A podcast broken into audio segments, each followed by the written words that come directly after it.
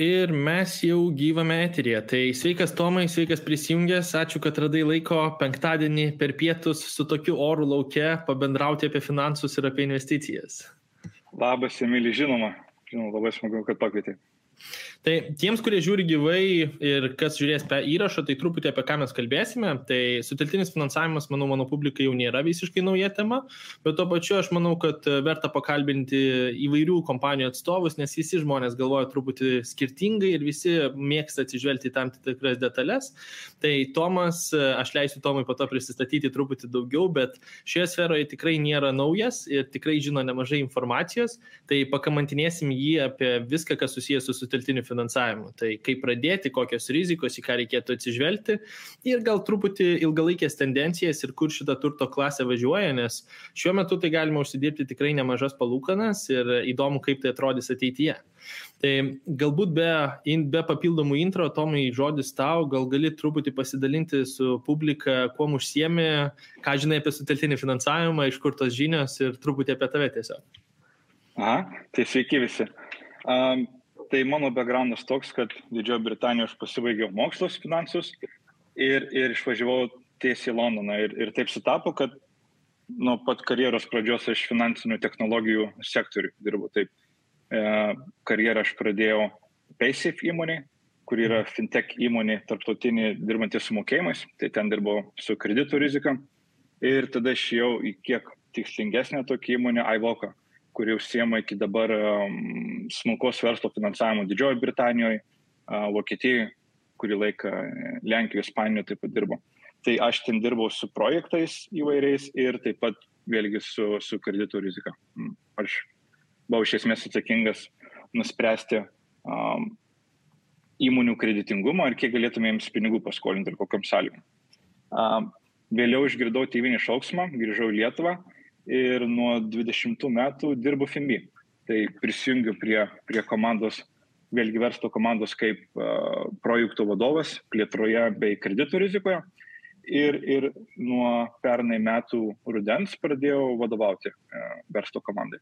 Taip, tiek trumpai. Mhm. Nu, tokia tikrai ne, ne, nemažai metų, taip sakant, e, šioje srityje. Ir e, manau, per daug nenutolai, taip sakant, dar daugiau žinių specifinėje tokioje sferoje, būtent su, žinai, verslo paskolomis, vertinimais, kreditais. Tai galbūt e, truputį žmonėms, kurie galbūt pirmą kartą, žinai, išgirdo suteltinis finansavimas arba tas tarpusavio skolinimas, kas kartais dažnai būna painiojama, gal gali išskirti į dvi sferas, taip sakant, kuo, kas per skirtumas, kuom, į ką reikėtų atsižvelgti suteltiniam finansavimą, kaip jį suprasti ir į tą patį suteltinį, į tą patį tarpusavio skolinimą, nes Finby, aš, jeigu teisingai dabar suprantu, abi, abu, abi dvi dalys yra prieinamos, bet abi dvi turi truputį skirtingas sferas. Tai kalbėjom prieš porą savaičių apie būtent tarpusavio skolinimą, tai jeigu kas nors nematė, dar aprašymę paliksiu ir tą įrašą, kad galėtų peržiūrėti, bet gal gali savo, iš savo pusės pasidalinti tas, žinai, kaip žiūri į šitas dvi turto klases. Mhm. Tai jeigu žiūrovams paaiškinti labai paprastai, tai uh, tarpusavio skolinimas yra susijęs su paskolomis e, fiziniams asmenims. Mhm. Kai sutiktinio finansavimo uh, reglamentas jisai apima uh, juridinius asmenis. Tai labai trumpai, koks yra asmenis skirtumas. Uh, iš pats FIMBI tai veikia kaip sutiktinio finansavimo ir tarpusavio skolinimo platforma, kaip ir tu paminėjai.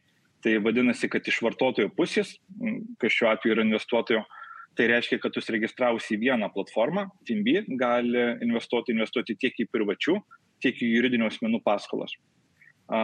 Abi šios veiklos yra reglamentuotos Lietuvoje, yra tiek suteiktinio e, finansavimo įstatymas, tiek, tiek, tiek e, ir tarpusavio skolinimo e, reglamentas, kaip kam galima skolinti pinigus tai iš esmės mes esame prižiūrimi Lietuvos bankų apie veiklos.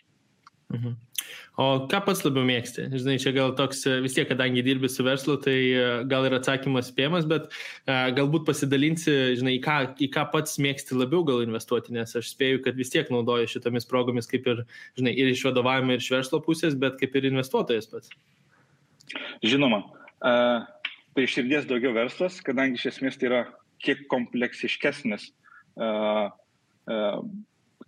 vertinimas ir, ir, ir daugiau visako apimantis ir daug giliau gali analizuoti juridinį asmenį negu kad fizinį. Nes fizinio asmens yra tik tai keletas tų kintamųjų, pagal ką tu gali nuspręsti, tai yra, tai yra geras ar blogas skolininkas, kai verslas yra daugybė, gal mes patys FinB naudojame daugiau negu 40 skirtingų kintamųjų, kaip mes įvertiname kredito riziką konkre, konkretaus verslo.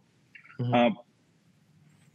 Jeigu, jeigu dar truputį įsiplėsti apie patį uh, Kalbant apie verslo paskolas, tai be mūsų fizinių asmenų investuotojų į paskolas investuoja ir valstybė per instituciją pavadinimu Invega. Tai reiškia, kad mumis pasitikė valstybinė finansų e, įstaiga ir didžiąją dalį paskolų mūsų įkeliamų į, į platformą investuoja iki 40 procentų paskolos sumos. Tai, o kalbant žinai, apie kuo mes įskirtiniai galėtume būti e, Lietuvos rinkoje, tai E, be kita ko, manau svarbu paminėti, jog skirtingai nei kitos platformos mes finansuojame smulkius verslus veikiančius įvairiuose sektoriuose. Kaip pas mus didžioji dalis rinkų žaidėjų koncentruojasi ties NT vystymo, bet kas, kas yra susijęs su NT. Tai mes finansuojame įvairius sektorius. Tai gali būti vietiniai kepiklėlė Vilniuje, restoranas Nidoje ar, nežinau, medicininių įrankių importuotojas iš Kauno. Tai tokie verslai gauna jiems labai reikalingą finansavimą, o mūsų investuotojai uždirba dviženklę gražą ir to pasiekoje visi yra labai laimingi. Tai grįžtant prie tavo pradinio klausimo, tai verslą analizuoti daug įdomiau, kadangi labai daug, daug įdomių veiklų pamatai. Mhm. Užbėgai truputį į priekį, aš jau gal, galvoju tą klausimą, bet kaip ir atsakė, šiaip įdomus dalykas, bet uh, iš karto atsiranda daugiau rizikų, manau, nes vis tiek, žinai, ne, ne į vieną industriją fokusuojantis, vienoje tu gali labai giliai specializuotis ir turėti tų ekspertų. Jeigu truputį daugiau žvalgais, iš karto atsiranda ta tokia pliusas diversifikacija, nes, žinai, nestatai visko ant vienos e, kortos, kad jeigu nekilnojamam turtui truputį problemos, visam sektoriui problemos, bet tuo pačiu truputį daugiau laiko reikia praleisti analizuojant tos pačius verslus ir žiūrint, ar ar tikrai geras skolininkas ar ne. Aš šiaip labai pritariu tą idėją, kad e, verslui skolinti yra, nežinau, man iš mano pusės netgi iš, kaip iš investuotojo pusės, man atrodo, efektyviau, nes aš galiu nu, atsižvelgti daug daugiau detalių, ką verslas darys su tam tikrų užstatomų turtų, kur asmuo, nu, yra tam tikrų apribojimų, bet tai yra truputį lengviau judėjama, nu, taip sakant, judinama situacija. Tai man, man irgi, taip sakant, lenda į suteltinę finansavimo pusę visą laiką dėmesys, bet uh, man toks įdomus dalykas, kad ko nežinau, kad valstybė arba, nu, tokie, kaip, vadinkim, institucinis investuotojas, nes tai, tai realiai yra, taip sakant, didysis verslas, um, užima tikrai žymę dalį 40 procentų investuojamų, po, taip sakant, paskolų.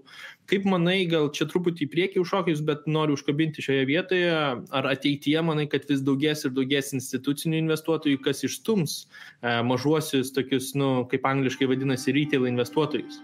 Tie patys, kurie ten gali investuoti, žinai, po 50, po 100, po 200 eurų per mėnesį. Ir galbūt, e, taip sakant, fokusas bus tik tai į jau didžiuosius verslus ir kaip tik tai verslai skolina verslams. Ar e, ką, ką manai šioje vietoje?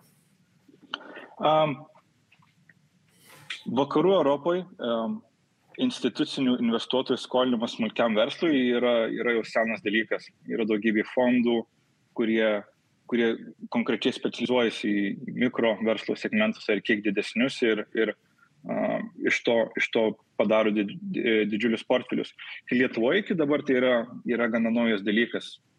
Mūsų vietiniai fondai, um, kalbu apie Baltijos šalis, mhm. vis dar gana konservatyvus ir renkasi tuos labiau tradicinius um, investavimo įrankius, į, į, į kurį darbinti pinigus. Tai um, manau, kad ateityje matysime vis daugiau institucinių investuotojų, kadangi tas gražos ir rizikos uh, reišio, jisai, jisai yra itin geras. Jeigu, nežinau, Vokietijos ar Prancūzijos rinkose investuodamas į smulkų verslą gali tikėtis gauti gražą apie 6 procentus, tai FIMB uh, tikėtina graža į šiais metais investuojamas paskolas yra turbūt apie 11-12 procentų. Tai yra tas didžiulis e, premium, kurį gali gauti e, investuotojas lyginant su Vakarų Europą. Tai, tai daugiau investuotojų vis matysime. Taip. Um, kalbant apie valstybės rolę, tai šiuo metu yra itin svarbi, kadangi nėra daug institucinių investuotojų. Iš esmės, be, be valstybės visa, visas, e, be didžiąją dalį paskolų sufinansuoja fiziniai asmenys, tai susidurime su likvidumo problema.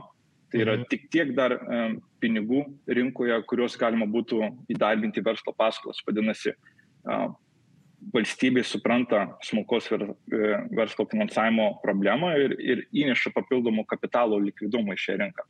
Mhm. Tai valstybės vaidmuo išlieka, išlieka labai e, svarbus šioje vietoje. Mhm. Manau, žinai, tendencingai, jeigu tada didesni, indi, indi, kaip čia, instituciniai investuotojai pradės atkeliauti į rinką, momentaliai tikėtina, kad ilgoje perspektyvoje mes susilyginsime kažkur su vidutinė graža irgi su ta pačia vakarų Europą. Tai daugelis, žinai, šiaip į finansų sferą net nebūtinai tiki suteltinį finansavimą pasižiūrėjus, atrodo mes kokius, žinai, 10-12 metų truputį esam atsilikę, at, at, nu, atsilikę gal neteisingai skamba, bet vėluojam į tą traukinį, kur jau nuvažiavo, žinai, vakarų šalis. Ir akcentas, kad čia tokia galimybė lyginamai, nu vėl, neaišku, ateitis parodys, kaip tai atrodys, bet dabar lyginant, ką tu gali gauti vakarų šalyse, tai aš nagrinėjau kelis tenais projektus ir dauguma tų gražų tenais, jeigu tu gali užtikrintai 5 procentus gauti, čia jau yra, taip sakant, solidus portfelis ir tu radai gerus pasirinkimus. Kur pas mus atrodo 10 procentų, tai tu, nu, jeigu per 2 minutės atsidaręs puslapio neradai, tai kažką netaip ieškai. Tai kaip manai, ar ta tendencija iš mano pusės teisingas spėjimas, kad mes matysime vis žemėjančias palūkanas, jeigu žiūrim į tą ilgesnį laikotarpį? Taip, taip, kategoriškai taip. Mes mes esame labai išlepę iš esmės ir turime džiaugtis to, tomis uh, tikėtomis gražomis, kurias, kurias dabar gali gauti mūsų investuotojai. Laiko ateinant uh, uh, vis daugiau institucinių investuotojų supras, supras, kad čia yra neužpildyta rinka, įneš pinigų, to pasiekoja um, palūkanų spausis automatiškai. Tai kategoriškai jos, jos mažės. Jeigu ir dabar žiūrint į paskutinės gal penkių metų tendencijas matome, kad tikslingai mažėja tiek vartojimo paskolų kaina, tiek, tiek finansavimas smulkiam verslui ir, ir, ir tai, tai, tik mažės tos palūkanos gaunamos. Na, aš, aš tikiuosi, žinai, kai kurie spės pasinaudoti iš to traukiniu, nes čia vis tiek, aš manau, dar tikrai ne, ne vieneri metai į priekį. Ir šiaip nuo 11 važiuojant žemyn, žinai, dar iki tų 5 procentų tikrai tolimas kelias. Bet uh, aš vis, žinai, konsultuodamas su individualiai žmonėm, laiks nuo laiko sutinku tų scenarijų, kur, žinai, net 10 procentų nėra net išpindėję, taip sakant, pasakyti. Tai jeigu aš 10 neuždirbu per mėnesį, tai kas čia per nesąmonė? Nu, žinai, čia skemų pasaulis irgi dažniausiai aktyvus dalyvauja, tai ta tvari graža, aš manau, yra labai draugiška šioje vietoje, nes, nu, kas, pagrindiniai tokie, aš labiau vis tiek specializuojuosi vertybinius popierius, bet vertybinių popierių tie pagrindiniai indeksai žiūri 8, 9, 10 procentų gražas ilgoje perspektyvoje. Tai ir čia metinės kalbam. Tai turint, žinai, projektus, kur tu gali lyginamai lengvai painvestuoti, čia, manau, geras laikas išnaudoti ypač tiems, kurie galbūt dar nėra susipažinę su tuo, žinai, ilgalaikiu mąstymu, nes vat, e, daugelis galvoja, ilgalaikė graža yra nuostabus dalykas, bet aš noriu pamatyti savo gražą ten 3-6 mėnesių bėgėje, ten, žinai, jo, jo, investuojam dešimtmečiai, už pusės metų, tai kur mano pinigai? nu, tai aš, aš sakau, kartais geras tas toks testavimas, nes, nu, fiziškai grįžta pinigai atgal. Tai tos. Taip, taip, lyginant su, su equity indeksais, tai tas 7-8 procentų graža vėlgi turbūt reiktų atsižvelgti į, į ilgame laikotarpį, tu gali tikėtis istoriškai 7-8 procentų gražos, ne, bet, bet trupuo laikotarpiu tai tas variability yra ženkliai didesnis negu, negu lyginant su investavimu paskolos, kada tavo tas cash flow yra gana aiškus ateinant į laikotarpį, kurį tu paskolini. Ir, ir tikimybė, kad tu prarasi pinigus yra ženkliai mažesnė lyginant su e, akcijų indeksais bendrai labai paėmus. Nu čia, tai, žinai, Kiekvienas turi savo rizikų, čia irgi galima įmesti kelis akmenys dėl fiksuotos gražos, kad iš karto apmokestinimai egzistuoja, bet aš manau, kad labai gerą vietą su dabartinė situacija tai gali užimti kiekvieną portfelį ir, žinai, gale dienos taisyklės paprastos, nededam visko į vieną vietą. Tai ir į tą patį vieną projektą nededam visko, nes yra tam tikros rizikos, e, ten, žinai, tą pačią vieną turto klasę gali visko būti, taip sakant, tai išdėlioti į daug skirtingų vietų, čia auksinės taisyklės egzistuojančios nuo investavimo planavimo pradžios. Bet galbūt užkabinam truputį tą procesą, paminėjai 40 punktų, į ką atsirenka Finbi, kai žiūri būtent verslo paskolas. Pagilinam truputį šitą dalį, nes kartai žmonės įsivaizduoja, žinai, atėjo nežinau, UAB Emilio kepiklėlė Nydoje, pasakė, žinai, noriu šimto tūkstančių plėtrai ir Finby sako, jo, turėkis. Tai, nu, tikrai netai vyksta, žinai, yra, yra tas darbas background'e, kur kartai žmonės nesupranta, ką, kas tai padaroma. Dabar 40 punktų galbūt truputį per daug šitam pokalbiui, bet tiesiog į ką galbūt į bazinius dalykus, į ką atsižvelgia prieš žmogui pačioje platformoje, pamatant, taip sakant, tuos pačius projektus, ką padaro, žinai, prieš tai pats verslas iš šitos pusės. Gal gali truputį užkabinti šią temą? Žinoma, tai uh, kiekvieną kartą, kai verslas kreipiantis į FIBI pateikė paraišką, jam reikia, jam reikia pateikti uh, keletą dokumentų, iš kurių mes pasidarome savo vidinę analizę ir nusprendžiam, tai visgi kokio rizikingumo šis verslas yra. Tai tie dokumentai yra uh, finansinis ataskaitos, mhm. tai gali būti iš viešų šaltinių mes sugebam pasimti patys viešai prieinamas finansinis ataskaitas, tačiau mes paprašome klientų ir, ir tarpinių finansinių ataskaitų, jeigu jie tokias turi. Ir kitas informacijos šaltinis yra jų banko išrašai. Tai mhm. Tai su finansiniam ataskaitam problema yra tokia, kad jos parodo e, istorinį performance įmonėse. Ne? Tai gali būti, kad jeigu verslas patikė parašką dar praeitą mėnesį, tarkim, gegužę, tai viešai prieinamos jų finansinės ataskaitos būtų tik tai už 20 e, metus. Tai vadinasi, mes turim daugiau negu pusantrų metų gepą e, pasižiūrėti, kaip tada įmonė sekėsi. Tai pažiūrėti jų balansą, tas neapšato kaip gruodžio 31, kaip atrodė jau 20 metų balansas. Jo, 20 metai buvo gan, žinai, pokyčių nuo per tos paskutinius pusantrų metų buvo tikrai nemažai. Žinoma, tai dėl to, dėl to management accountai, tie tarpiniai finansai mums labiau padeda suprasti, tai kaip dabar atrodo up-to-date informacija, bet vėlgi, smulkus verslas e, kartais gali jų neturėti, kadangi mhm. žinai, keletas darbuotojų, jie net neturi savo buhalterių dažnai, tai yra outsourcinama funkcija, tai tokių yeah. management accountų dažnai neturi. Tai tas antras informacijos šaltinis, bankų išrašai, mums labai padeda suprasti, kas vyksta versle šiandien. Tai kai mes prašom banko išrašų, tai mes prašom už, nuo šiandien už paskutinius 12 mėnesių atgal. Tai mes matom, kas įvyko per paskutinius 12 mėnesių. Mes matom, kiek įplaukų, kas dažnu atveju yra pajamos, yra gaunama, kokios yra išlaidos. Mhm. Jeigu kalb, paliečiant kredito rizikos vertinimą ar tos um, daugybę kintamųjų, kuriuos mes atsižvelgiam, tai mes žiūrim į trendus, e, pajamų, pelningumo, balansų struktūrą, kaip atrodo jų dabartinis įsipareigojimų lygis, iš bankų išrašų mes žiūrim, ar yra sezoniškumas versle, ar yra kažkoks netikėtas pajamų dropas paskutinių mėnesių. Įsivaizduokim situaciją, kada 11 mėnesių tu vidutiniškai gauni apie 10 tūkstančių eurų per mėnesį pajamos, bet paskutinį mėnesį, kai tu kreipiesi paskolos, pajamos nukrito iki 1000 eurų, nukrito 10 kartų. Tai mums čia yra milžiniškas atplegas, kadangi kažkas įvyko ženklaus su tavo verslu ir tai mhm. itin pakelia tavo rizikos lygį. Ir neturėdami šios informacijos, tai ir bankų išrašų mes nežinotume, kad, kad taip atsitiko su verslu. Tada, kalbant apie klientus, mes, mums labai svarbu suprasti, tai kiek tų klientų verslas turi, jeigu tai yra B2B. Ar tavo pajamos visos ateina iš vieno kliento, kas būtų, jeigu jisai nutrauktų su tavim santykius, kaip greitai tu rastum kitą alternatyvų klientą. Iš kokių šalių yra tavo klientai. Šių dienų aktualiuose tai yra ypač svarbu. Um, um, su tiekėjais irgi, žinai, ar, tu, ar, tu, ar tavo verslas yra pastatytas ant vieno kažkokio nišinio tiekėjo ir tu parduodi jo prekes, kas būtų, jeigu jo nebūtų. Ne? Kaip apskritai atrodo tavo verslo išlaidos, kiek tu išleidži atlyginimams e, per mėnesį, ar tu moki laiku savo nuomą. Jeigu mm. mes matome, kad kiekvieną mėnesį tu pervedė už nuomą, bet paskutinius du mėnesius tu to nepadarai, tai mes tada automatiškai keliam klausimą, tai kas čia dabar atsitiko. Tai yra daugybė tokių kintamųjų, kad, iš kurių mes galime suprasti tą verslo sveikatą. Tai kaip jisai atrodo šiandien. Ne prieš pusantrų metų, bet kaip šiandien jisai atrodo. Mm. Bet tikriausiai, žinai, kas Davidė, tas labai geras pavyzdys, žinai, pajamos sumažėjo per dešimt kartų ir atėjau pasiskolinti. Nu, tai kaip ir red flagas, kad kodėl tau reikėtų pinigų, žinai, ta, ta plėtra irgi. Žinoma Man tai atrodo toks e, labai logiškas variantas įsivertinti verslą. Čia kaip, e, nežinau, aš, aš visą laiką alternatyvas tose akcijų rinkose, žinai, kur kas nors investuoja į verslą, ta, tas pačias akcijas, nieko nepasižiūrėję į balansus, nieko nepasižiūrėję, kas tenais vyksta. Tai man toks, e, žinai, verslo modelis, tas pajamingumas, kiek iš tiesų uždirbu, kiek išleidžiu, čia kaip individo galima pasidaryti tą patį paprasčiausią biudžetą. Nu, verslas irgi tai turi, tik ne kiekvienas moka tai skaityti. Tai, sakau, žinai, kai už tave padaro didelį namų darbų dalį ir tai įvertina, nu, tai tiesiog, e, žinai, stip, stiprus variantas, į ką reikėtų atsižvelgti. Dabar e, paminėjai, kad pas, ta, pas jūs e, būtent Finby su verslu fokusuojatės į daug skirtingų industrijų, žinai, nebūtinai nekilnojamas turtas.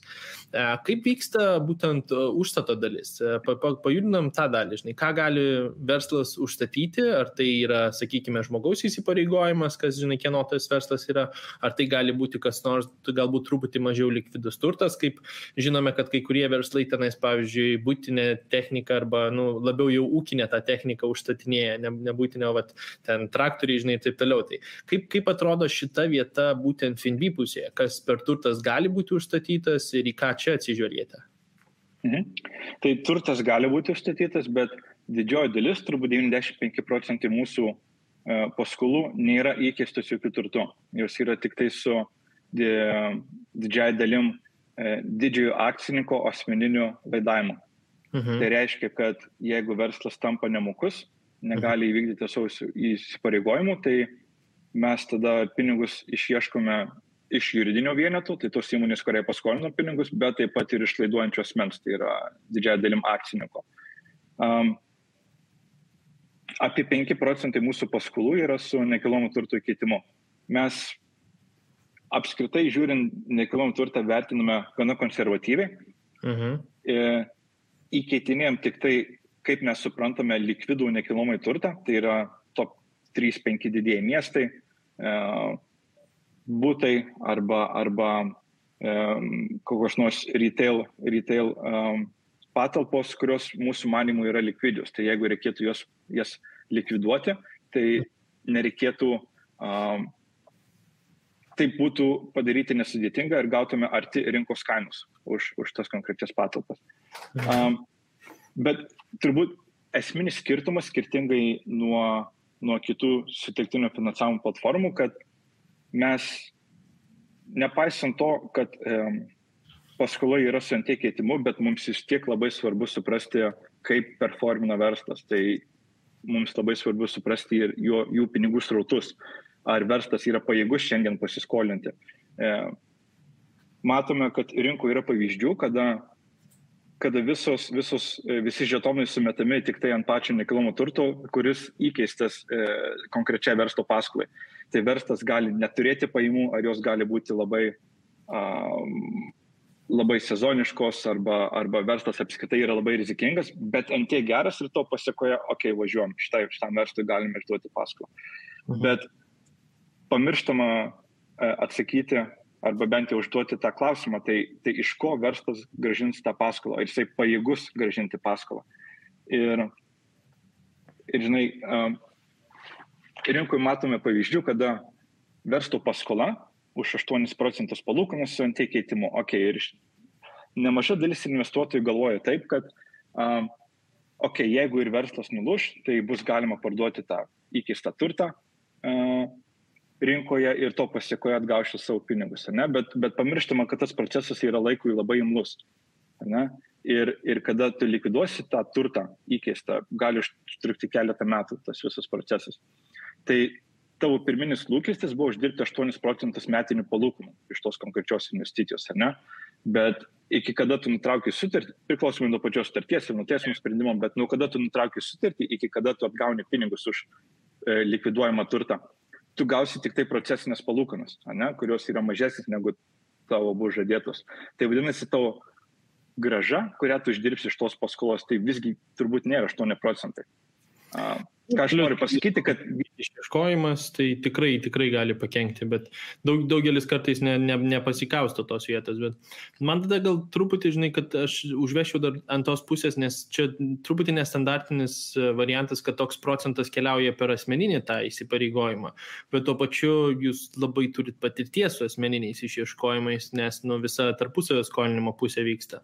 Tai gal pakibinam truputį šitą dalį, kaip atrodo tas, žinai, blogas scenarius, nes vėl aš visą laiką investicijose mėgstu išsigrinti blogą scenarijų, bet žiūrovams, kad suprasti, tai nu, akcentas dažniausiai yra, kad jeigu tie darbai buvo padaryti teisingai pradžioje, net nedaitų iki to išieškojimo proceso ir yra tiesiog ten tie pinigai grįžta per tą laikotarpį, kuriam paskolinam ir ačiū viso gero, taip sakant, galiu vėl reinvestuoti.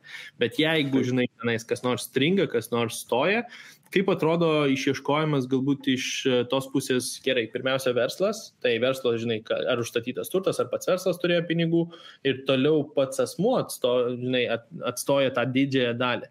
Kaip šioje vietoje, kiek tai galbūt užtrunka, nes irgi ne, ne, nespėjų net 30 dienų procesas. Ne, nieko panašaus. Aš gal pap, apie tą patį procesą išieškojimo mūsų, kaip atrodo, tai nuo kada klientas pradeda vėluoti, mes, mes jam siunčiam automatizuotus SMS laiškus, skambinam klientui, suprasti situaciją, kodėl jis vėluoja ir kokius veiksmų imsis, kad, kad e, gražintų mums e, paskolos įmoką. Ir tas vyksta reguliariai, tai nėra, kad vieną kartą klientui paskambinam ir, ir, ir žiūrim, kas bus. Tai tas nuolatinė, nuolatinė komunikacija būna su vėluojančiu klientu, kad suprastų jo situaciją ir ką mes galime padaryti, kad jisai grįžtų ant, ant, ant to kelio mokėjimo. Tačiau jeigu atsitinka taip, kad praeina daugiau negu 60 dienų, kada verslas nesugeba atlikti įmokos, mes paprasčiausiai su juo nutraukime sutartį mhm. ir kreipiamės į teismą su ieškiniu. Tai nuo to momento mes tada bandome pinigus įsieškoti iš juridinio vieneto ir taip pat iš tos e, laiduojančio asmens. Tai viskas eina teismo keliu, iš esmės. Mhm. Tai nuo tada, kada mes e, paduodame klientą į teismą, tai mes tame procese aktyviai nebedalyvaujame, kadangi tai daro antstoliai visą tą mhm. procesą. Mes tik tai komunikuojame su antstoliais, kad suprastume situaciją, ar jie, ar jie aktyviai, aktyviai komunikuoja su skolininku, ar folopina, ar, ar, ar, ar suprantame, bandome įsiaiškinti, ar tas asmuo turi kažkokio turto, kurį galėtų parduoti ir gražinti mums įsipareigojimus. Tai vyksta nuolatinė komunikacija e, tiesiog ne arba ne. Ir to pasiekoje, kaip, kaip ir tu paminėtas procesas, gana laiko imlus iki kada mes įsieškom pinigus. Tai dabar aš prieš akis turiu duomenis, kaip pavyzdys iš 2019 metais e, paskolų, kurios tapo, nemo, e, tapo nemokios, mes jau e, šiandien e, sugebėjome susigražinti 69 procentus um, sumos, defaultinusios sumos, kuri tampo, mhm. nemokė. Ne? Tai iš esmės, ką aš noriu pasakyti, kad net jeigu ir paskola tampa nemokė, tai vidutiniškai mes daugiau negu 70 procentų lėšų gebame susigražinti iš savo defaultinusių klientų. Mhm.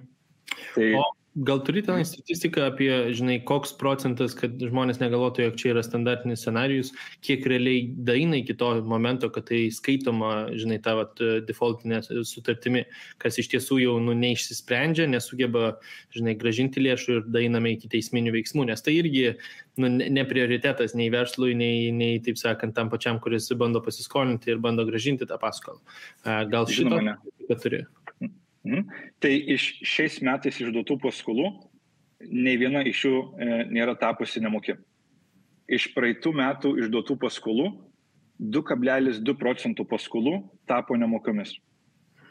Tai jeigu a, vidutiniškai verslas amortizuoja apie 70 procentų paskolos ir tada tampa nemokus vidutiniškai. Tas, kas, ne, e, tai vėlgi vidutiniškai apie 70 procentų ne, ne, nemokios paskolos mes gebame susigražinti ir vadinasi, tas tavo expected loss yra apie 1 procentas vidutiniškai. Tai jeigu tavo palūkanų norma yra 15 procentų, tai tu gali pasiskaičiuoti savo tikėtiną gražą mhm. naudojantis istoriniais duomenimis, tai 15 minus 1, tau tikėtina gražai ir 14 procentų. Grubiai dabar labai skaičiuoju. Jo, vėl, jeigu nesukiši viską vieną projektą ir tam projektui nepasiseka. Nu, bet čia diversifikacijos taisyklė, žinai, nededam vieną vietą, bet uh, iš, išskaidyti tą variantą reikia. Šiaip labai smagi statistika ir uh, man rodos į FinB patį puslapį užėjus, ten irgi jūs dalinatės tą informaciją, ten tais pagrindiniais uh, statistikos variantais.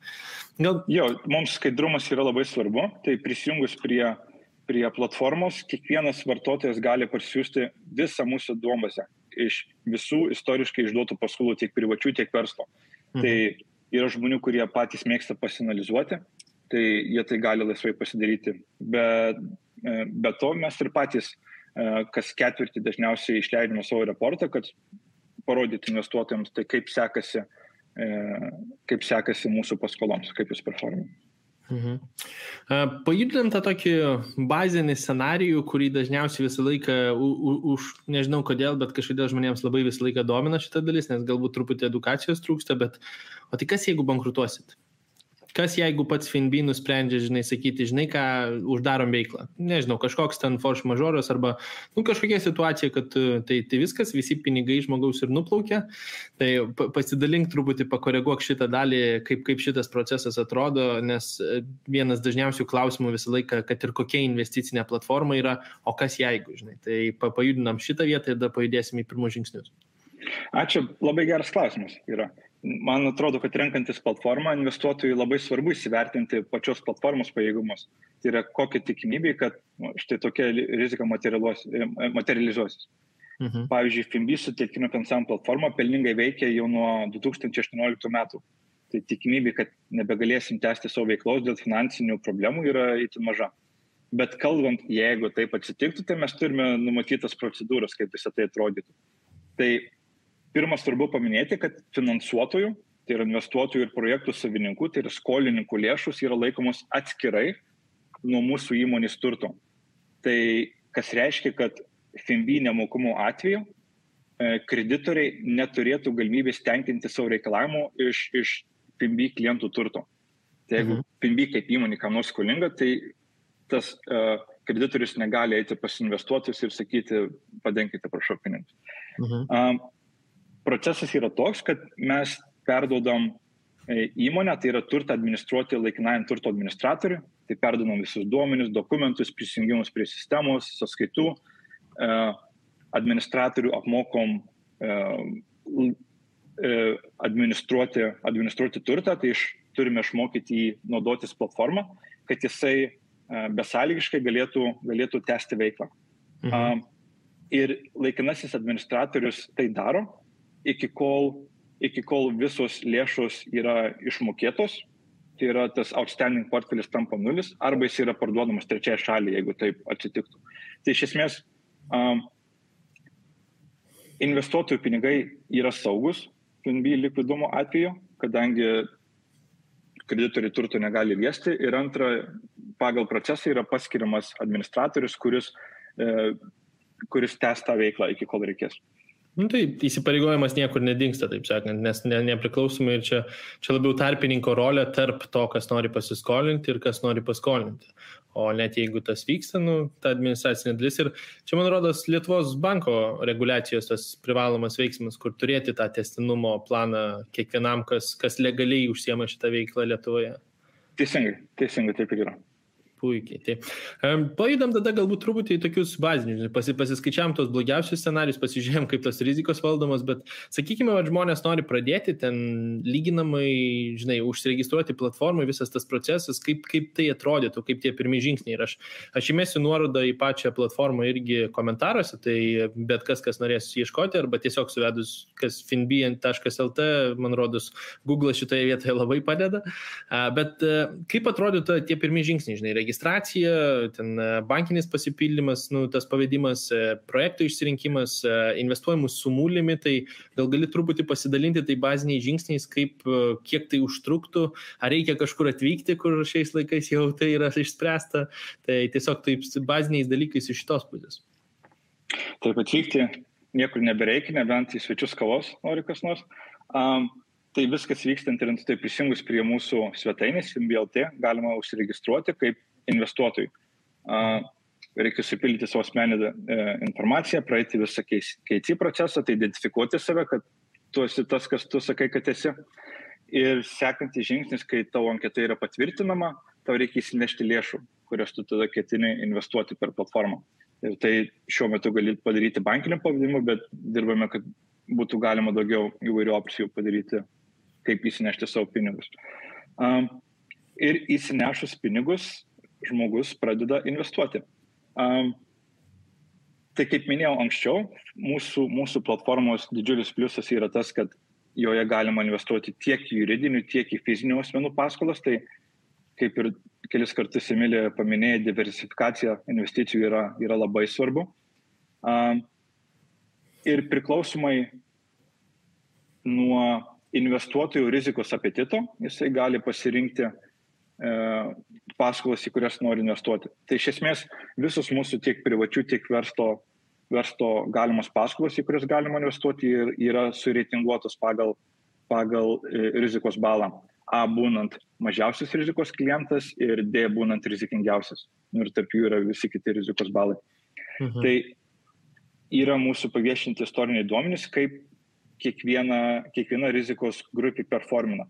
Tai žinoma, kad kuo didesnė rizika, tai yra tuo didesnė tikimybė, kad paskola taps nemokė, bet um, ta didesnė rizika yra kompensuojama didesnėmis palūkanomis. Ir to pasiekoje, bent jau istoriškai žiūrint pas mus, investuoti į rizikingesnės į rizikingesnės paskolas apsimoka labiausiai, kadangi, kadangi didesnės palūkanos kompensuoja tos tikėtinus nuostolius iš blogų paskolų. Mhm. Um, investuoti galima į paskolas nuo 5 eurų į kiekvieną ir investuoti galima e, dviem būdais. Tai mano bent jau rekomenduotinas būdas yra susikurti autoskolinimo portfelį, kur nusistačius tam tikrus kriterijus ir kiek nori investuoti kiekvieną paskolą pagal tos nustatytus kriterijus, tau automatiškai atitikus kriterijų investuojama e, į tą konkrečią paskolą. Tai galima padaryti tiek su verslu, tiek su privačių klientais. Ką tai reiškia, kad, kad tau nereikia nieko daryti, apart to, kad pasipildyti sąskaitą, kad galėtum e, investuoti sėkmingai į paskolas. Vadinasi, e, tai tampa toksai pasyvus investavimas, e, priklausomai nuo tavo pasirinktų kintamųjų, kaip tu, kaip tu nori investuoti. Ir didesnė tikimybė, kad į tam tikrus kategorijos paskolos tu suinvestuosi. Ką aš turiu meni, kad dabar turime situaciją, kaip ir kiti rinkų žaidėjai, kad vos įkėlus kai kurias paskolas į aukcioną, jos iš karto yra sufinansuojamos investuotojų, kurie nusistatė savo autoskolinimo funkciją. Vadinasi, jeigu tu esi investuotojas kuris neturi autoskolinimo portfelio ir nori investuoti vadinamu rankiniu būdu, tu tiesiog neturi fiziškai galimybės to padaryti, kadangi autoskolintojai prieš tave greičiau sufinansuoja tokią paskolą, kuri galbūt yra kam nors patrauklesnė labiau. Ja. Uh, tai to pasiekoje, taupant savo laiką ir labiau diversifikuojant savo portfelį, aš rinkčiausi autoskolinimo portfelį.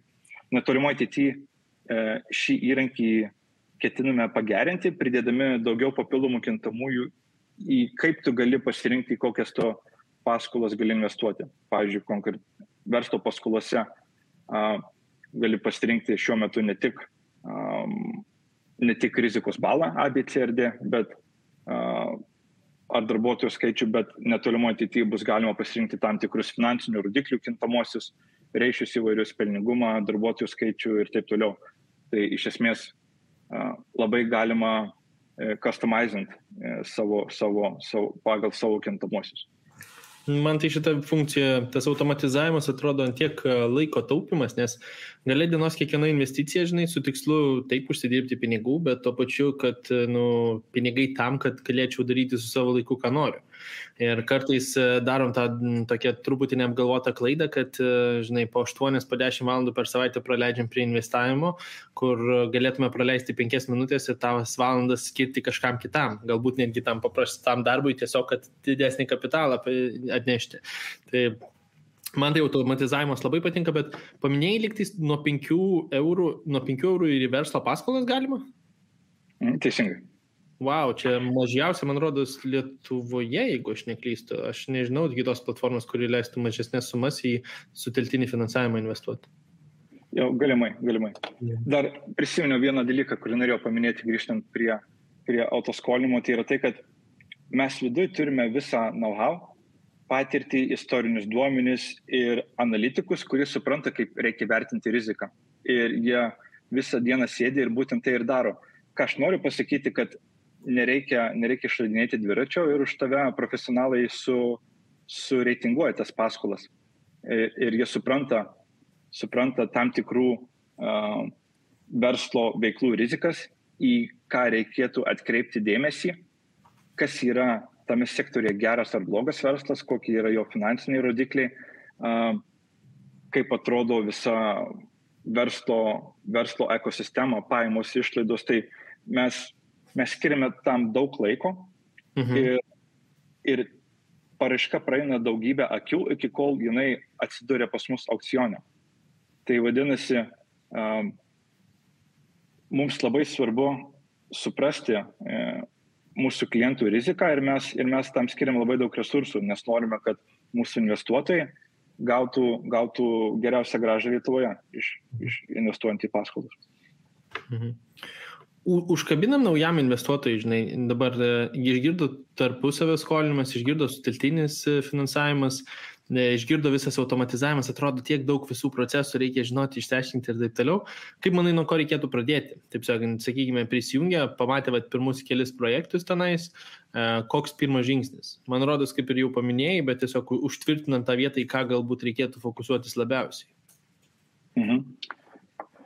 Pirmiausia, turbūt reikėtų suprasti lūkesčius savo, tai, tai tyliai pagalvoti, tai ko tu tikėsi iš, iš savo investicijų. Ar tu uh, ar tu esi linkęs prisimti šiek tiek daugiau rizikos, kad gautum didesnę gražą, ar tu, ar tu esi labiau konservatyvus ir tau nereikia, tau nereikia dvi ženklys gražos, bet tu nori, kad tų blogų, galimai blogų paskolų būtų kuo pastoje portfelėje mažiau ir tas pinigų srautas tikėtinas būtų, būtų kuo didesnis. Tai identifikavus šią dalį, tada, tada reiktų reiktų apsispręsti, ar, ar nori taupyti laiko ir susikurti autoskolimo portfelį. Ir jeigu taip, tai vėlgi pagal savo rizikos apetitą um, pasirinkti tam tikrus nustatymus, įsinešus pinigų, nusistatai, kiek tu nori kiekvieną paskolą investuoti, atsižvelgiant, turint omeny tai, kad labai svarbu diversifikuoti savo portfelį. Tai ką aš noriu pasakyti, kad jeigu į, į FinB platformą įsineši 100 eurų, tai turbūt nėra gera idėja bidą į paskolą padaryti 50 eurų. Tai reikėtų tą bidą daryti kuo mažesnį, kad padengtų kuo didesnį paskolų uh, kiekį. Ir, ir viskas. Ir tada žiūrėti, kaip, kaip, kaip tau sekasi uh, uždirbti pinigus. Mhm. Labai yra pradžia tokia. Gal vienas dar dalykas, kurio daugelis tikriausiai neužkabina, yra viskas, kas susijęs su deklaravimu. Vis tiek tai yra fiksuota graža. Sakykime, žinai, vad pradėjau investuoti, įdėjau ten sakykime, keli šimtus eurų pirmą mėnesį, antrą mėnesį, trečią, praėjo vat, visi metai, atėjo dabar 23 metai. Ir girdžiu visur, kad VMI sako, reikia deklaruoti pinigus ir aš kažką tenais jau uždirbau, jau kažkokios palūkanos man įkrito. Tai ką galbūt tokio iš bazinės pusės, nes aš visą laiką su mokesčiai sakau, VMI turi nemokamą numerį, pasikonsultuokit, kiekvieno žmogaus situacija yra specifinė, bet ką galbūt reikėtų žinoti apskritai, nu tas vat, bazinius dalykus, kad taip, mokesčiai, taip, pelnas, e, kada ir ar FinB, nežinau, šitoje vietoje ir patikė kažkokią informaciją pačiam investuotojui, gal pačiam VMI, tai gal gali pasidalinti šioje vietoje truputį. A, tai mes norim savo investuotojams palengvinti gyvenimą kiek įmanoma labiau ir mes kasmet perdodam informaciją VMI apie, apie investuotojų uždirbtas palūkanas, kas reiškia, kad deklaruojant pajamos užtenka e, pačioje deklaracijos jėgoje patvirtinti pateiktą mūsų sumą. Ar tikrai uždirbai tiek palūkanų, kiek, kiek mums Simbi pasakė VMI mm. svetainė. Tai viskas yra prifilinta ir, ir mes pateikėm šią informaciją. A, tačiau jeigu nori pasidetalizuoti pats, tai prisijungus prie mūsų platformos gali parsisiųsti sugeneruotas ataskaitas, kurioje, kurioje tu pamatysi, kas, kas būtent tais metais įvyko. Mhm. Dar svarbu paminėti, kad, kad e, pirmi 500 eurų palūkanų per metus e, gautų, gautų už, už, už paskolas yra nepokestinami. Todėl pajamų mokesčio 500 eurų uždirbtų palūkanų sumai per metus nereikės mokėti. Mhm. Aš tik paskatinsiu, kad jeigu šitas video vis tiek išliks ilgą laiką, tai jeigu žiūrėsite ten keli metai į priekį, pasitikrinkit, nes įstatymai keičiasi gan dažnai, šiuo metu tai egzistuoja. Ir čia bendrai per visą tarpusavę skolinimą ir suteltinį finansavimą. Tai jeigu ne per platformą, iš bendrai, jeigu kelias platformas naudojotės, tai pirmi 500 nemokestinami, viskas viršaus jau eina kaip 15 procentų. Bet e, tiesiog nesinori, kad man į duris patavamai įbelstus ir sakytų, ei, papasakoji kažką neteisingai. tai čia tas, tas akcentas keliam metam į priekį, kad jis tikrinti. Pajudinam tada truputį tas ilgalaikį tendencijas, nes jau kaip ir užkabinom pačioje pokalbio pradžioje, bet e, vis tiek yra e, suteltinio finansavimo reguliacijų truputį pokyčiai iš praeitų metų pabaigos, kad mes turim tą standartą įvedamą per visą Europą. Tai gal gali truputį pasidalinti, kas apskritai tai yra, tai tas vat, bendras ES reguliavimas, ką, ką tai duoda mums, kaip tai pakeičia bendrai suteltinio finansavimo platformų gyvenimą ir į ką reikėtų atsižvelgti investuotojų investuotojų ir investuotojas apskritai gali tai ignoruoti ir, taip sakant, judam pagal tą pačią strategiją pirmin. Jo, tai Lietuvoje visos platformos veikia pagal suteiktinio finansavimo reglamentą. Tai yra, mes esame Lietuvos bankų prižiūrimos institucijos ir turime laikytis tam tikrų nuostatų. Kitose šalyse ES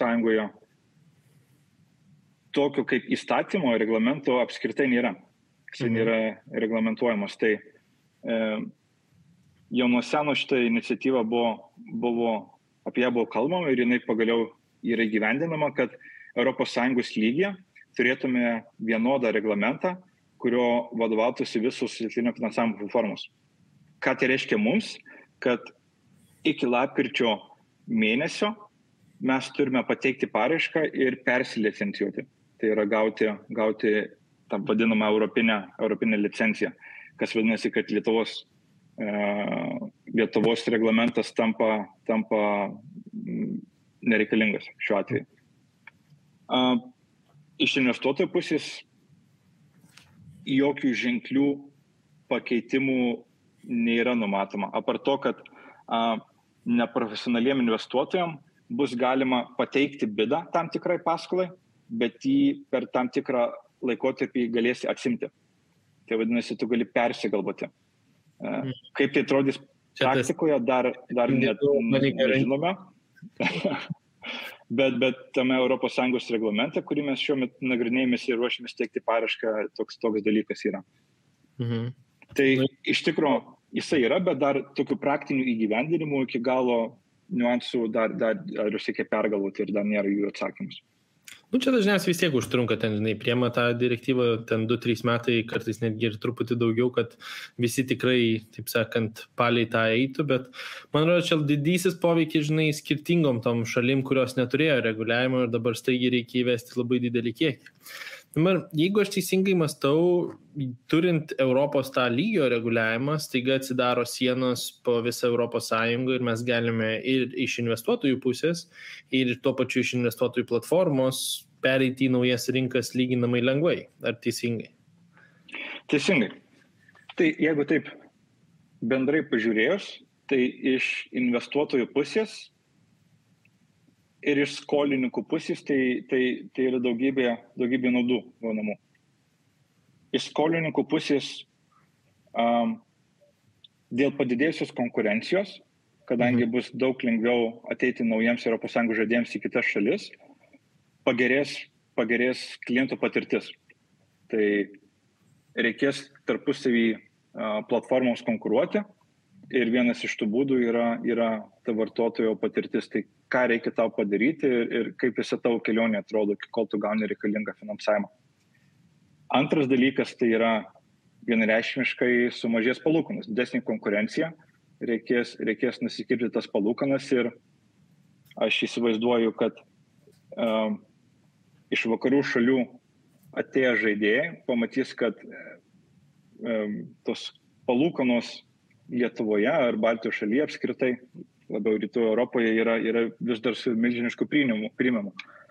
Ir to pasiekoje, manau, manau, matysime tolimesnę tendenciją, kad palūkonos vartotojams mažėja tiek verslams, tiek, tiek privatiems skolininkams. Hmm. Tai iš, iš klientų, tai yra skolininko pusės vienareišmiškai čia tik į gerą bus pasikeitimai. Investuotojams daugiau pasirinkimo. Kita vertus, galimai vietinėse rinkose a, sumažės palūkanos dėl padidėjusios konkurencijos. Man, iš, man... Mhm. Sakyk, sakyk. O iš, iš, iš mūsų perspektyvos, tai yra operatorių perspektyvos, tai, tai a, žinoma bus daug lengviau įeiti naujas rinkas, kadangi, kadangi įstatymas reglamentuotis vienodas bus ten. Kita vertus, mes, mes tikimės sulaukti daugiau konkurencijos, kas, mm. kas yra džiugu. Mm. Nu, žinai, man, man įdomu dar, aš kažkaip irgi kelis kartus jau teko diskutuoti šitoje vietoje, man įdomu, ar vakarų šalis nu, ir vakarų, taip sakant, investiciniai tokie instituciniai investuotojai iš tiesų atkeliautų tokiom didelėm sumom į tą pačią Lietuvos rinką, nes E, kad ir tai dideli pinigai, taip žiūrint bendrai, tai nėra tokio dydžio, kad galbūt, e, žinai, ateitų tie tik, tikrai, taip sakant, stabilūs portfeliai, kurie jau numuštų tas palūkanas taigi iki tų pačių 5-6 procentų.